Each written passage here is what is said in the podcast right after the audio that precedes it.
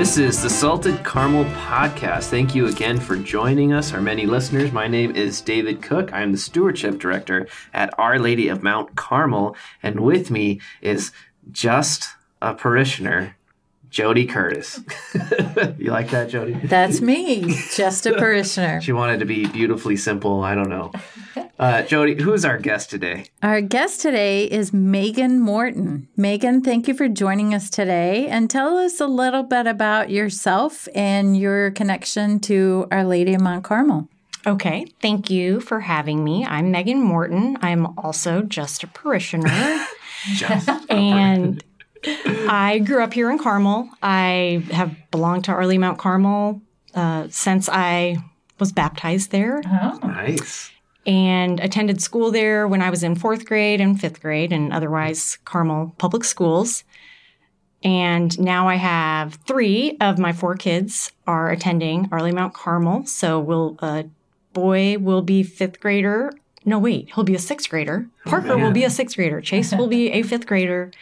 Miss Sage will be in second grade. And then I have a four year old who goes to preschool at St. Elizabeth Seton. Nice. Wow. So you've you've been around the parish a long time. You've seen a lot of things, huh? Been around a a long time, yes. Uh, Seen many things. I remember my dad driving us down 146th Street, and it was two lanes, and they started to build this big shopping plaza with a marsh long, long ago, and we just couldn't believe it. So crazy to see how things have changed, but I feel like besides some uh, cosmetic changes, Our Lady is still pretty much the same. Yeah, Amen. yeah. Uh, do you have you been involved in any ministries uh, during that time that you are passionate about? most of what I've been involved in is through school, and I love volunteering at school and all the immense amount of opportunities that they have to volunteer. Uh, I was involved the last pre- few pe- previous years with the Mother's Mass and Brunch, and uh, I've been involved as I can with the sports ministry. So my husband coaches anything and everything he can. So we love to spend a lot of time there. And um, Is your sixth grader a big sports guy? my sixth grader and well, really they they all are, but they are they're already uh, practicing for tackle football. That started a few weeks ago, and going over the plays in our backyard. And Uh oh. Uh oh. yes, so and we're just finishing up baseball. You know, so it all flows into the next season. What Yeah. happens? Got to keep active. Yeah. That's awesome. Well, let's uh, let's rewind before all the kiddos. What what was your life like with your dad driving you to the church? what was your faith like like, and like kind of before you made it your own? Okay. How about that? Yes, absolutely. So, growing up, grew up in as a cradle Catholic, always attended mass. Uh, everything we did everything like any other typical, I think, family growing up in the 70s, early in the 80s and 90s. So Christ was always in my life. I was uh, always went to confession, did all the things I was supposed to do. And then uh, I think that, like so many typical uh, cradle Catholics, when I went off to Purdue, uh, I didn't. I was not attending mass, and so I feel like Christ had always been a part of my life, and I was doing what I was supposed to do, kind of like checking off the boxes. And there were times that I felt it that really uh, I felt connected with Christ, like growing up.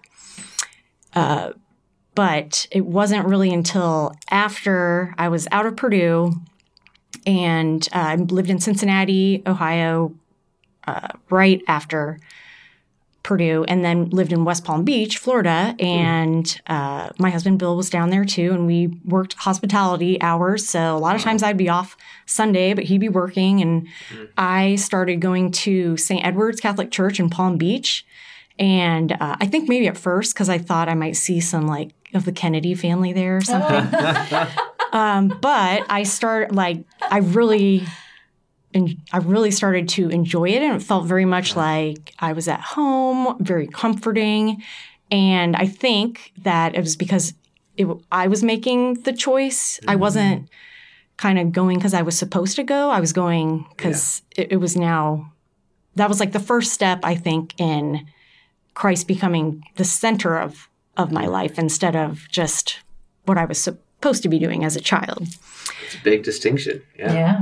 Doesn't matter whatever it takes to get you through the door. If it's a possible Kennedy sighting, Right. possible Yeah. That's a new one. the Lord I will think. use it. Yeah. And then we uh, we moved. We actually we missed the Midwest, so we left the sunny palm tree filled streets of South Florida for uh, good old Carmel, Indiana, and uh, started going to St. Elizabeth Seton. Uh, my husband Bill at the time was he was not Catholic. He grew up Christian, and uh, we got married at Our Lady Mount Carmel. And then, like a year or so afterward, uh, he just kind of decided one day he was going to go through through RCIA, and would I be his sponsor? Sure, of course. And we belonged to St. Elizabeth Seton, I think, just because probably me again being like an independent, wanting to do my own thing, Yeah. Uh, picked uh, St. Elizabeth Seton, and my, my husband really liked it there. So I thought, well, this will will belong here, and Yeah. uh, so I learned a lot that I'm sure lots of people say this that went to Catholic schools or grew up Catholic. When you go through RCIA, you're kind of looking at everything with a different set of eyes, and Right. Just more mature eyes. Too. yeah, You know, more like or growing yeah, up, you don't care about all the things, and now you like as an adult, you go back to RCIA, and you're like, oh, this all makes sense. You know. I don't know. yep. That's what I would say. Yeah, so that was when I feel like a, lo- a lot of the change was, ha- or maybe even more like me kind of like coming back home, but Mm-hmm. uh, it had to, I guess it had to be my idea or something. I'm sure my parents would totally agree with that. But, uh, and I, so we uh, were members at St. Elizabeth Seton until they uh, announced that they were not going to build a Catholic school. And we had already decided we really wanted our kids to go to Catholic school. So just, I think the next morning, Bill went to the parish office and was like, we're members at Our Lady now. So, uh, so I don't even, that would probably be 11 or 12 years ago or so. Wow, So, Yeah. that's unreal. So, what what has your life like been in those eleven or twelve years living as your faith as your own? Well, I it has been I think it when I'm living uh, I guess I would say like in grace I feel like I'm where I'm supposed to be. Uh, I feel like full, like I've got the full cup and doing what I'm supposed to be doing. Uh, and all, most of those years have been I, I was a parent, so that's a whole different con- game. yeah, a whole different ball game from trying to just go to church as a child than really learning about my faith and my kind of learning my new faith identity and then seeing like you know the the miracle of uh, life and now being responsible for raising hopefully four good little Catholic kiddos. Yeah. Amen. Nice. Yeah. So I, um, I believe I always had kind of glimpses of my personal relationship with Christ or my spiritual uh, identity when I was growing up. So I spent pretty much every minute I could outside in the forest behind our house, and uh, I still really thrive when I have a lot of solitude.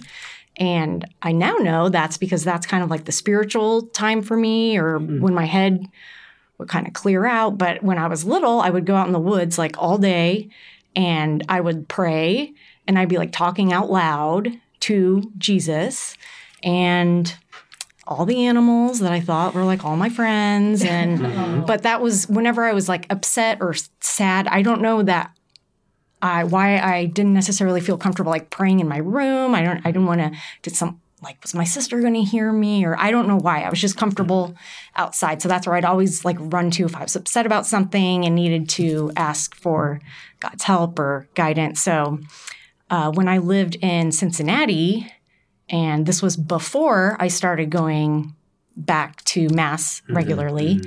Uh, so just like a few months, I'd say, out of Purdue. And uh, I went f- for a big hike one day out in the woods and the the sound of cars and everything's fading away. I'm kind of like going into like the little happy forest mode and all of a sudden I just like I just like stopped and started like sobbing and crying and I was like, "I know, I know." I was like, "I miss you too." I was like, "I know it's you, Jesus." So uh, so somehow I listen to him when I'm out in the woods. I don't know. But um, I like distinctly remember like, okay, I you're right. I like I know. And then I felt like oh, like I had been missing that and that was uh, I'm so glad he came to uh, perk my soul up out in the woods, but um, I like specifically remember that, and that's still that's like I'll uh, I, don't, I mean a lot of my friends know I go to Cool Creek Park and pretty much every morning after carpool drop off, and I go have my like quiet like moving prayer time, I guess. Um, Nice. so uh, that was, I guess, like one of my concrete moments. I would say. Yeah. Well, I love that you just talked about moments of solitude and having your alone time with God because I've heard that you're a little bit famous for something you wrote that was the opposite of having moments of solitude. Tell our listeners about that. Uh, I guess you're talking about a, my blog post I wrote um, long, long ago when I just was a mom with the three crazy little kids running around who had no clue what she was doing. Um, yes, I wrote uh, just on like a personal blog, just kind of a online journal kind of format. Uh, I was not tech savvy at all. Uh, called "Mommy, Somebody Needs You," and it was just about um, my mom perspective of like I'm up all night. I am like everyone's like pooping and fighting, and I'm exhausted, and uh, just things are crazy. I mean, everyone knows like those those early years, but um, I not so much with my first two, but with my third baby, I had really found the to enjoy like being up in the middle of the night and looking, holding her, and like looking at the snow. And I and I know it's fleeting. And, but you don't know that, you know, when you're like the new mom, you think like, is it going to be like this forever? They're never going to sleep. Right. Um, so I just kind of like poured my heart out in a little post that I thought like just my friends were going to read. So, um, but it resonated with lots of people and it got, it was shared all over the world and translated into hundreds of languages. And I still, so I, how, how many years is that? Seven years ago. So I still get messages, um, people saying that they shared it with their daughter who had a new baby. So that was like, for me, I mean, I felt like that was such a contribution that I had no clue. So really it was such a like blessing to me to think that maybe I just helped somebody who was like having that bad day or exhausted and they could read that and think like, oh, there's there's another mom out there who hasn't washed her hair in two days and doesn't know, you know, where when she'll fall asleep again. And so that was really like such an honor that um, it resonated with people all around the world. I love it. Megan, I also understand that you were previously diagnosed with cancer. Tell us about that and how that impacted your faith life. Okay.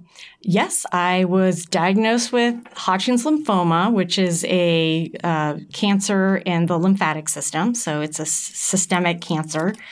Uh, and it's considered a blood cancer like leukemia or non Hodgkin's lymphoma. I was diagnosed with that when I was 28 weeks pregnant with my youngest, Archer, who is now four years old. And uh, it, interestingly enough, I would say, did not really impact my my relationship with Christ or my faith. I already had it pretty much. I was feeling pretty strong and sturdy in my faith at that point. So I didn't feel like I never really got angry or why me or I just felt like I and maybe I just told myself this, but I felt like I had like a mission and uh, if I were to choose to accept it, which I was, and I was going to like beat cancer and help other people because uh, God had given me the ability to, or the gift to be able to write, to reach people like they're talking to somebody in a conversation as opposed to something that um, was hard to understand. And also, I'm just kind of never afraid to go out and do crazy things when I'm bald or try my I mean my favorite thing in the world is embarrassing my husband, Bill. and I thought, well maybe he wants to use me to kind of show the other side of the real side of what someone might be like and their family might be like going through cancer. It doesn't have to be all sad. And of course it was and scary Yeah. at times, but overall um, I wanted to just like live life every day. Not, I had no intention of my life ending uh, anytime soon, but I was like, well, uh, it's you know Parker's birthday, and it's this and that. Like, why, why be sad? I mean, every life is still going on, and this will just be a, a phase, and that will grow from, and will only be better because of it, and and the kids are. I think they have no idea like how resilient they are, what skills and uh, things they learn through that. But uh, it was full of lots of opportunities that were great, and hopefully, I was able to kind of sometimes even make people feel pretty uncomfortable when you're bald and maybe have drawn the Charlie Brown like jack o' lantern Oh. on the back of your head. And it's just, I think it, I felt kind of compelled maybe, or like I was supposed to just go out and just be a happy person. And, Nice. uh, and it was like, conf- I feel like it really confused a lot of people. They, I would get, lo- oh, I got lots of like comments, but I'd get lots of like looks. Like people were just, I, I don't know. They were just, it was hard to imagine you could be bald and have cancer and just be like out, you know, dancing with your friends or out with the, your kids and like laughing or like blaring music with the windows down. So I thought maybe it was kind of good to make everyone a little uncomfortable and see uh, that you can be going through something and make the best of it. So uh, I don't think it like necessarily changed me. And actually, I had, speaking of opportunities, great opportunity to meet Chuck Pagano, who's a, a leukemia survivor. So we were in the same blood cancer tribe. And he had written a book, and um, he had Bill and I go down like on the field before the Colts game, which was like the best. Nice. Um, but I like am obsessed with his quote: uh, "Circumstances don't make you; they reveal you." So yeah, so it's like I'm not this way or that because of something that happened to me, but this you know shows who I am, who we are, like you know my family. So that's a good one to like use on your kids too Yeah. when Yeah. kind of like well what are you how are you going to react like Yeah. who are we going to see Mhm. today or Yeah. what cho- you know I Wow. love it. That's Love it. smart. So, David, I think our action plan for this week is to remember the quote that Megan learned from Coach Pagano that said, Circumstances don't make you, they reveal you. And Yeah. is a good reminder for us to think about in in difficult times or in joyous times, right? To to look for the good and and to be thankful for who we are and where we are and and who we are with and to choose joy in our day. So, And always use it on your kids. yeah. Yes. Get them Yes. in line. I like that too. So, Um, as always, let's end with a prayer. Name of Father, Son, Holy Spirit. Amen. Dear Lord, thank you for Megan. Thank you for his- her life and her family. Thank you for reaching out to her in the solitude. Thank you for giving her so much joy, so much energy to do your work and just to make people uncomfortable so they can see things a little bit differently. Lord, help us all to to embrace the uncomfortability this week as we try to grow closer to you and grow closer to our friends and family. We ask this all in your name as we pray. Amen. In the name of Father, Son, Holy Spirit. Amen. Thank you guys all for listening and stay salty.